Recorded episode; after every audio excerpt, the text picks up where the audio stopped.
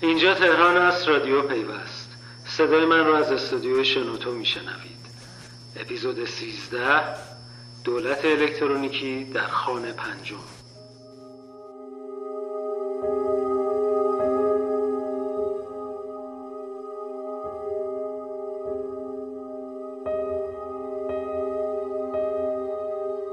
بیرون باد میوزید. برگ ها و شاخه ها خشخش می‌کردند. صدای رفت آمد. گاهی آمیخته با بوغ اتومبیل و غالبا با صدای نعل اسبهای درشکه که روی آسفالت کوبیده می‌شد از خیابان بالا میآمد. ناله باد که به در و دیوار می‌خورد یا از میان جام شکسته پنجره بالای دیوار مطبخ تو میآمد از همه صداها بالاتر.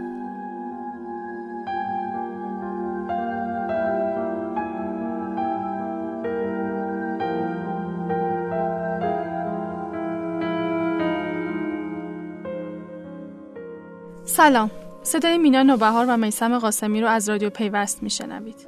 اونچه شنیدید تکه از داستان آذر ماه آخر پاییز نوشته ابراهیم گلستان بود. بله آذر از راه رسید و آبان بدون باران و آلوده تمام شد.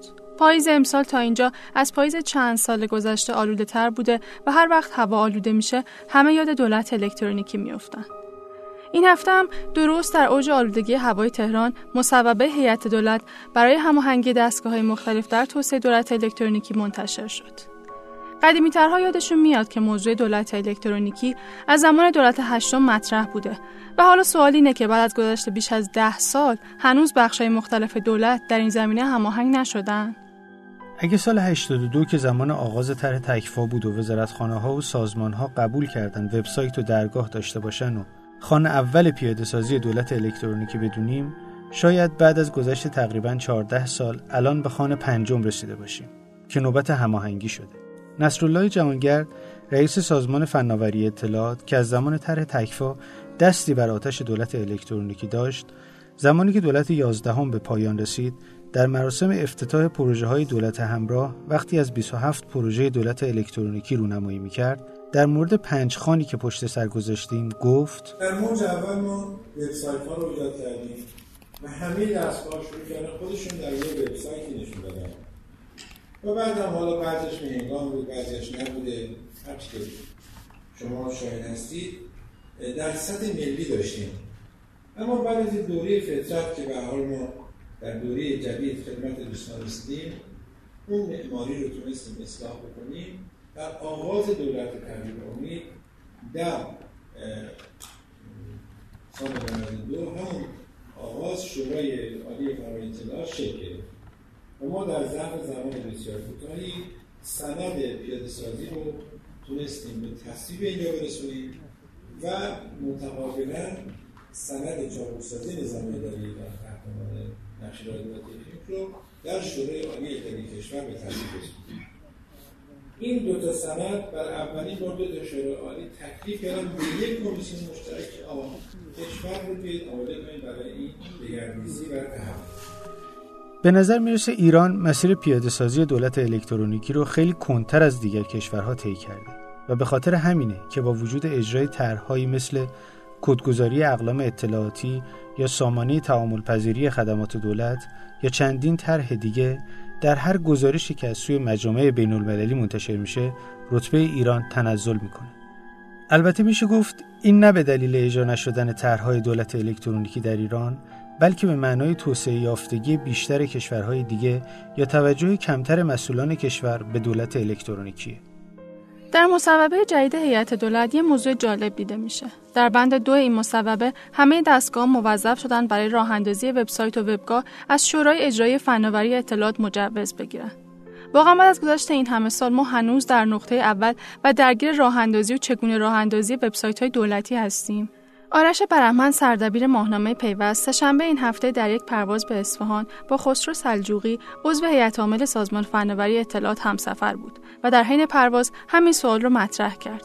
سلجوقی در توضیح این بند گفت حالا به نظر میاد که ما شاید در بعضی جا ما افراط تفریط داریم می‌بینیم چون تقریبا هر کدوم از دستگاه اجرایی ما تشخیص میدن برای هر موضوع کوچیکی برای خودشون یه وبگاه مستقل بزنن یه درگاه مستقل بزنن یه کارت جدید درست کنن یک مرکز داده جدید درست کنن. به نظر میاد اینا همش هزینه هستش و طبیعتا به جامعه مترتب میشه و طبیعتا با توجه به محدودیت منابع از منطقی و اقلایی این سعی نیستش که این اتفاق بیفته. به همین دلیل از اون ور قضیه مجبور میشن که هم نوع اقدامی رو منوط کنن به مجوزگیری از یک سازمان رگولاتوری مانند که بتونه یک نوع یک بارچگی و مدیریت ایجاد کنه.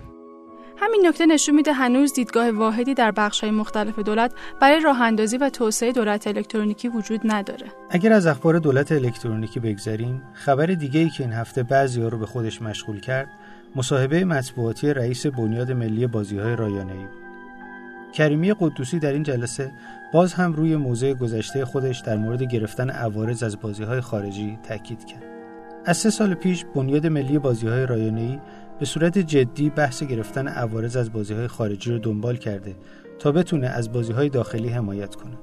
برای این کار پیشنویسی هم آماده و به شورای برنامه ریزی وزارت ارشاد ارسال کرده بود تا در صورت تصویب هیئت دولت عملیاتی بشه.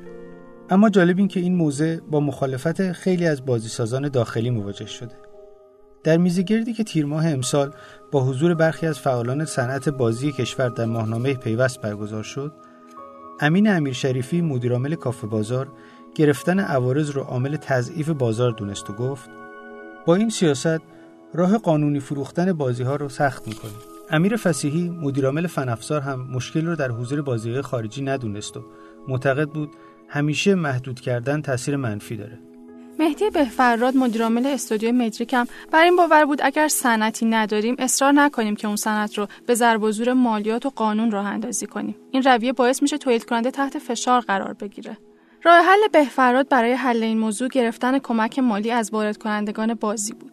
این که ما فکر کنیم که مثلا عوارض ببندیم اتفاق نمیفته این که مثلا سال دیگه شما بپرسید که آقا بازی ها چرا حمایت نشده به نظرم شما خواهید پرسید. آقای کریمی هر کسی که این مسئولیت داشته باشه پیشتر از دکتر هم که بودن باید یه پاسخی داشته باشه خب؟ اما به نظرم اگر شکل اینو ببریم به سمت این که من اینجوری فکر می‌کنم. کسایی که بازی های خارجی رو دارن آفیشیال وارد کشور می‌کنن جمع کنیم بگیم از شماها کمک بگیریم برای تولید. بیایید کمک کنید دونیت کنید از درآمدتون. به نظرم ادبیات خیلی قشنگتره. اما با وجود این مخالفت ها و با رد شدن این طرح در سازمان مدیریت و برنامه ریزی حالا حسن کریمی قدوسی رئیس بنیاد ملی بازی های رایانه به دنبال مطرح کردن دوباره اون در هیئت دولته. اون بازی ها رو با نخل لوبیا مقایسه می‌کنه. چرا که هر بار حرف از دلیل میشه میگه مگر شما از نخود لوبیا عوارض نمی‌دید که می‌خواید از بازی خارجی نگیرید؟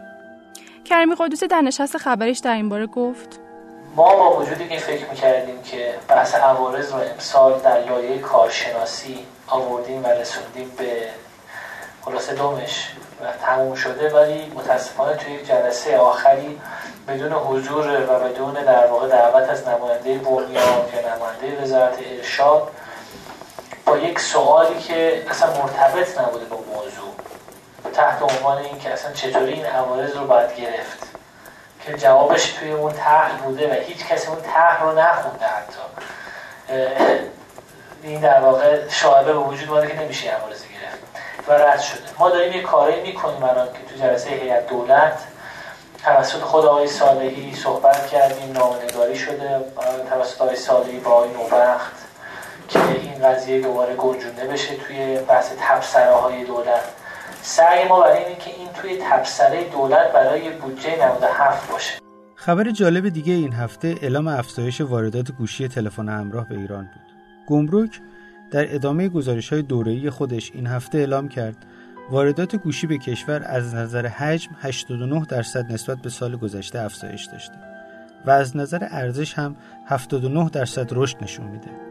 گمرک همچنین اعلام کرد دسترسی آزاد به قیمت واقعی گوشی های تلفن همراه با سامانه جامع گمرکی و پنجره واحد تجارت فرامرزی گمرک امکان پذیره.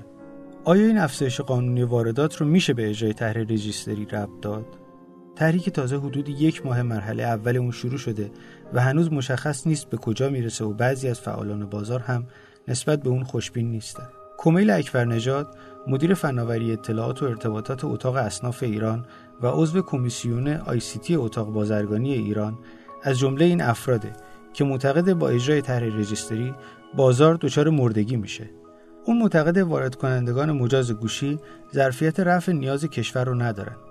اکبر نجات میگه واقعیتش متولی حالا هماهنگی بین وارد کنندگان و عرضه کنندگان کالا سنوف هستن. یعنی سنوفی که تو این رسته فعالیت می‌کنن. و تو این جلساتیه که برگزار میشه اصلا از این افراد دعوت نشده که بر بحث تحلیل بازار روش انجام نشده. اصناف موافق صد درصدی ولی از راه باید دید آذر ماه چه چیزهایی با خودش به همراه میاره.